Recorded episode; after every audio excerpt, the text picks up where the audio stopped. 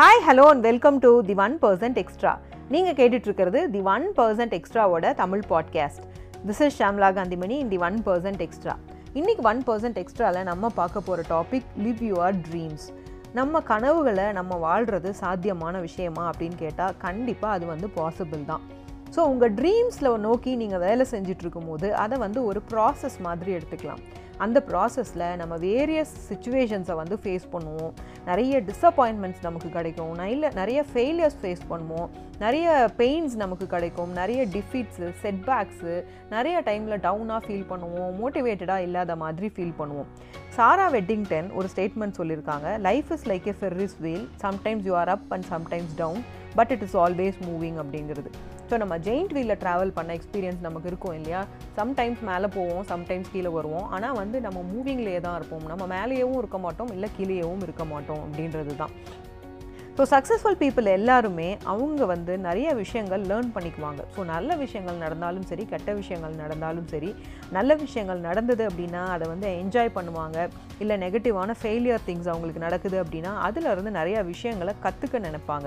So எப்போவுமே அன்எக்ஸ்பெக்டடாக expect பண்ணுங்கள் அப்படின்னு சொல்லுவாங்க. எதிர்பார்க்காததை, அதாவது எதிர்பார்க்காத விஷயங்களை நம்ம எதிர்பார்க்கும் போது நம்ம வந்து நிறைய அந்த டிஸப்பாயின்ட்மெண்ட்ஸை வந்து அவாய்ட் பண்ணலாம். எப்பயுமே நமக்கு பிடிச்ச விஷயங்கள் தான் நடக்கணும் அப்படின்னு எதிர்பார்க்காம நம்ம யதார்த்தமாக வந்து எல்லாத்தையும் அக்செப்ட் பண்ணுறதுக்கு ரெடியாக இருக்கும் போது இந்த மாதிரி டிஸப்பாயின்ட்மெண்ட்ஸை நம்மளால் அவாய்ட் பண்ண முடியும்.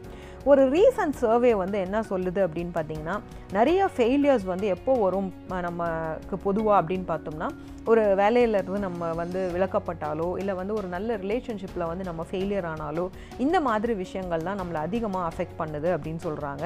ஸோ ஃபெயிலியர் அப்படிங்கிறது நம்ம லைஃப்பில் எப்போவுமே இருந்துகிட்டே தான் இருக்கணும் இருக்கும். அதை வந்து நம்ம வந்து ஃபேஸ் பண்ண கற்றுக்கிட்டோம் அப்படின்னா தான் வந்து அதை வந்து நம்மளால் ஓவர் கம் பண்ண முடியும். ஃபெயிலியர் வராமையே இருக்கணும் அப்படின்றத யோசிக்கிறது ரொம்ப முட்டாள்தனமான விஷயம் அப்படின்னு நம்ம சொல்லலாம். ஸோ இந்த வழிகள், இந்த செட்பேக்ஸ், இந்த ஃபெயிலியர்ஸ், இது எல்லாமே எல்லாரோட வாழ்க்கையிலையும் ஒரு அங்கமாக தான் இருக்குது.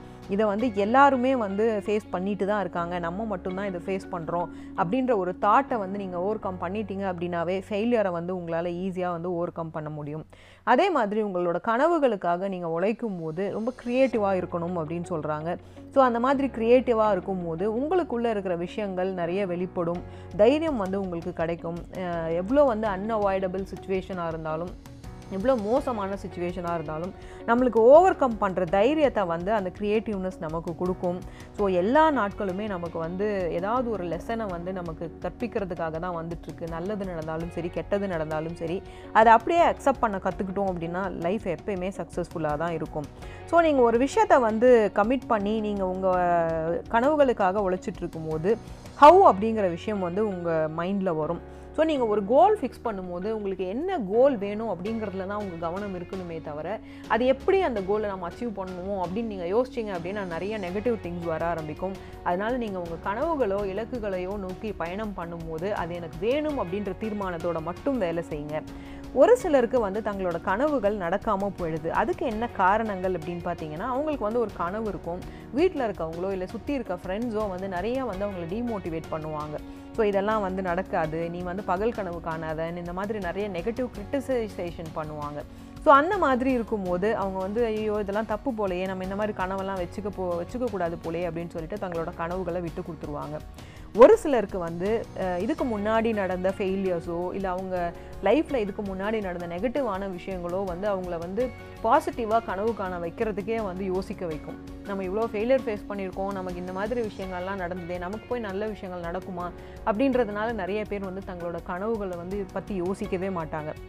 இன்னும் சில பேர் என்ன பண்ணுவாங்க அப்படின்னு பார்த்தீங்கன்னா, ஃபெயிலியருக்காக ரொம்ப பயப்படுவாங்க. சரி, நம்ம இவ்வளோ ஆசைப்பட்டுட்டு அதை நமக்கு கிடைக்கலன்னா நம்ம வந்து டிஸப்பாயிண்ட் ஆகிடுவோமே, அதனால் நம்ம அதுக்கெல்லாம் ஆசைப்பட வேண்டாம் அப்படின்னு சொல்லிட்டு எதுக்குமே ஆசைப்படவே மாட்டாங்க.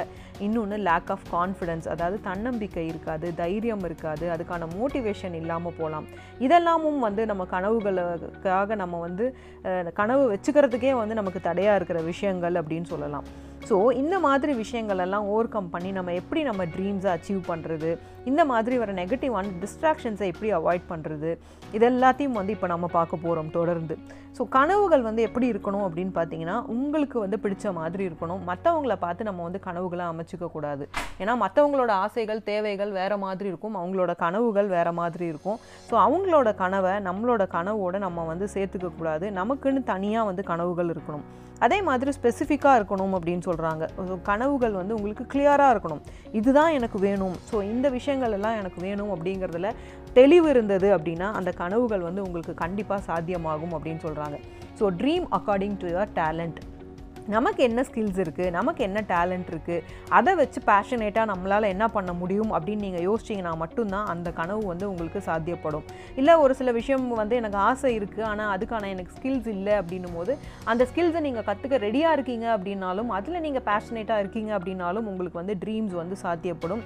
ஆனால் எதுவாக இருந்தாலும் இப்போ நம்ம வா நம்ம தொடர்ந்து போகிற பாதையில் நமக்கு வர்ற அந்த அப்டக்கிள்ஸ் அந்த தடைகளை மீறி போகிற தைரியம் இருந்தது அப்படின்னா கண்டிப்பாக நம்மளால் அந்த கனவுகளை சேஸ் பண்ணி ஜெயிக்க முடியும். எப்பவுமே வந்து ரெடியாக இருக்கணும் அப்படின்னு சொல்கிறாங்க. ஏன்னா நமக்கு வாய்ப்புகள் வந்து எப்போ வரும் நமக்கு தெரியாது, எப்போ வாய்ப்புகள் வந்தாலும் அதை பயன்படுத்திக்கணும். ஏன்னா ஒன்ஸ் வந்து நமக்கு அந்த மாதிரி வர வாய்ப்புகளை நம்ம பயன்படுத்திக்க தவறிட்டோம் அப்படின்னா மறுபடியும் வாய்ப்பு எப்போ கிடைக்கும்னு நமக்கு தெரியாது. அதனால் வர்ற வாய்ப்புகளை நீங்கள் வந்து கண்டிப்பாக வந்து பயன்படுத்திக்கோங்க அப்படின்னு சொல்கிறாங்க. ஸோ இங்கே வந்து ஒரு குட்டி கதை ஒன்று சொல்லலாம் அப்படின்னு யோசிக்கிறேன். இந்த சைனீஸ் மூங்கில் மரத்தை பற்றி நம்ம எல்லாத்துக்குமே தெரியும். நீங்கள் அதை வந்து ஒன்ஸ் வந்து நீங்கள் விதைச்சிட்டிங்க அப்படின்னா அஞ்சு வருஷத்துக்கு வந்து அதுக்கு தொடர்ந்து தண்ணி ஊற்றி அதுக்கு தேவையான ஃபெர்டிலைசரு உரங்கள் எல்லாம் நம்ம போட்டுகிட்டே இருக்கணும். அஞ்சு வருஷத்துக்கு பார்த்தீங்கன்னா அந்த விதை வந்து முளைப்பு விட்டு ஒரு செடியாகவே வரவே வராது. ஆனால் அஞ்சு வருஷத்துக்கு அப்புறம் பார்த்தீங்கன்னா தொண்ணூறு அடி அஞ்சு வாரத்திலே வளர்ந்துடும். ஸோ நம்ம வந்து பொறுமையாக அதை வந்து தண்ணி ஊற்றிட்டே தான் இருக்கணும். என்னடா அஞ்சு வருஷமாக நம்ம தண்ணி ஊற்றுறமே இன்னுமே அந்த செடி வரலையேன்னு நீங்கள் பாதியில் விட்டுட்டிங்க அப்படின்னா கண்டிப்பாக அந்த அந்த விதை வந்து முளைக்கவே முளைக்காது, செடியாக வளரவே வளராது. அந்த மாதிரி ஒரு பேம்பு ட்ரீ மாதிரி நீங்கள் வந்து உங்களை ப்ரிப்பேர் பண்ணிகிட்டே இருங்க. ஓவர் நைட் சக்ஸஸ் எதிர்பார்க்காதீங்க, பொறுமையாக இருங்க, ஆனால் இன்ஆக்டிவாக இருக்காதீங்க. தேவையான விஷயங்களை செஞ்சுக்கிட்டே இருங்க. ஒரு விஷயம் நீங்கள் செஞ்சு ரெண்டு விஷயம் நீங்கள் செஞ்சு தோல்வி அடைஞ்சிட்டிங்க அப்படின்னா அந்த விஷயத்தை விட்டுறணும் அப்படின்றது அர்த்தம் இல்லை.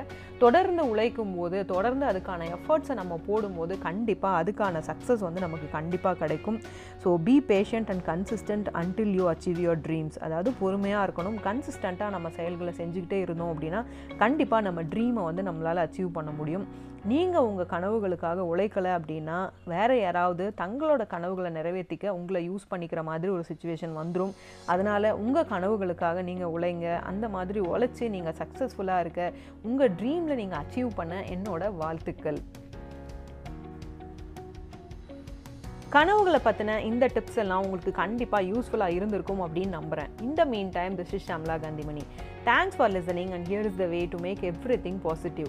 Post your feedbacks, comments, questions and tips in the one percent Extra Facebook, Insta Media, எல்லா சோஷியல் மீடியா பிளாட்ஃபார்ம்லேயும் உங்களோட கமெண்ட்ஸு டிப்ஸ் எல்லாம் நீங்கள் போஸ்ட் பண்ணுங்கள். ஸோ மீண்டும் ஒரு நல்ல எபிசோடோட அடுத்த வாரம் நான் உங்களை மீட் பண்ணுறேன். Until then, goodbye, see you soon, have a good day.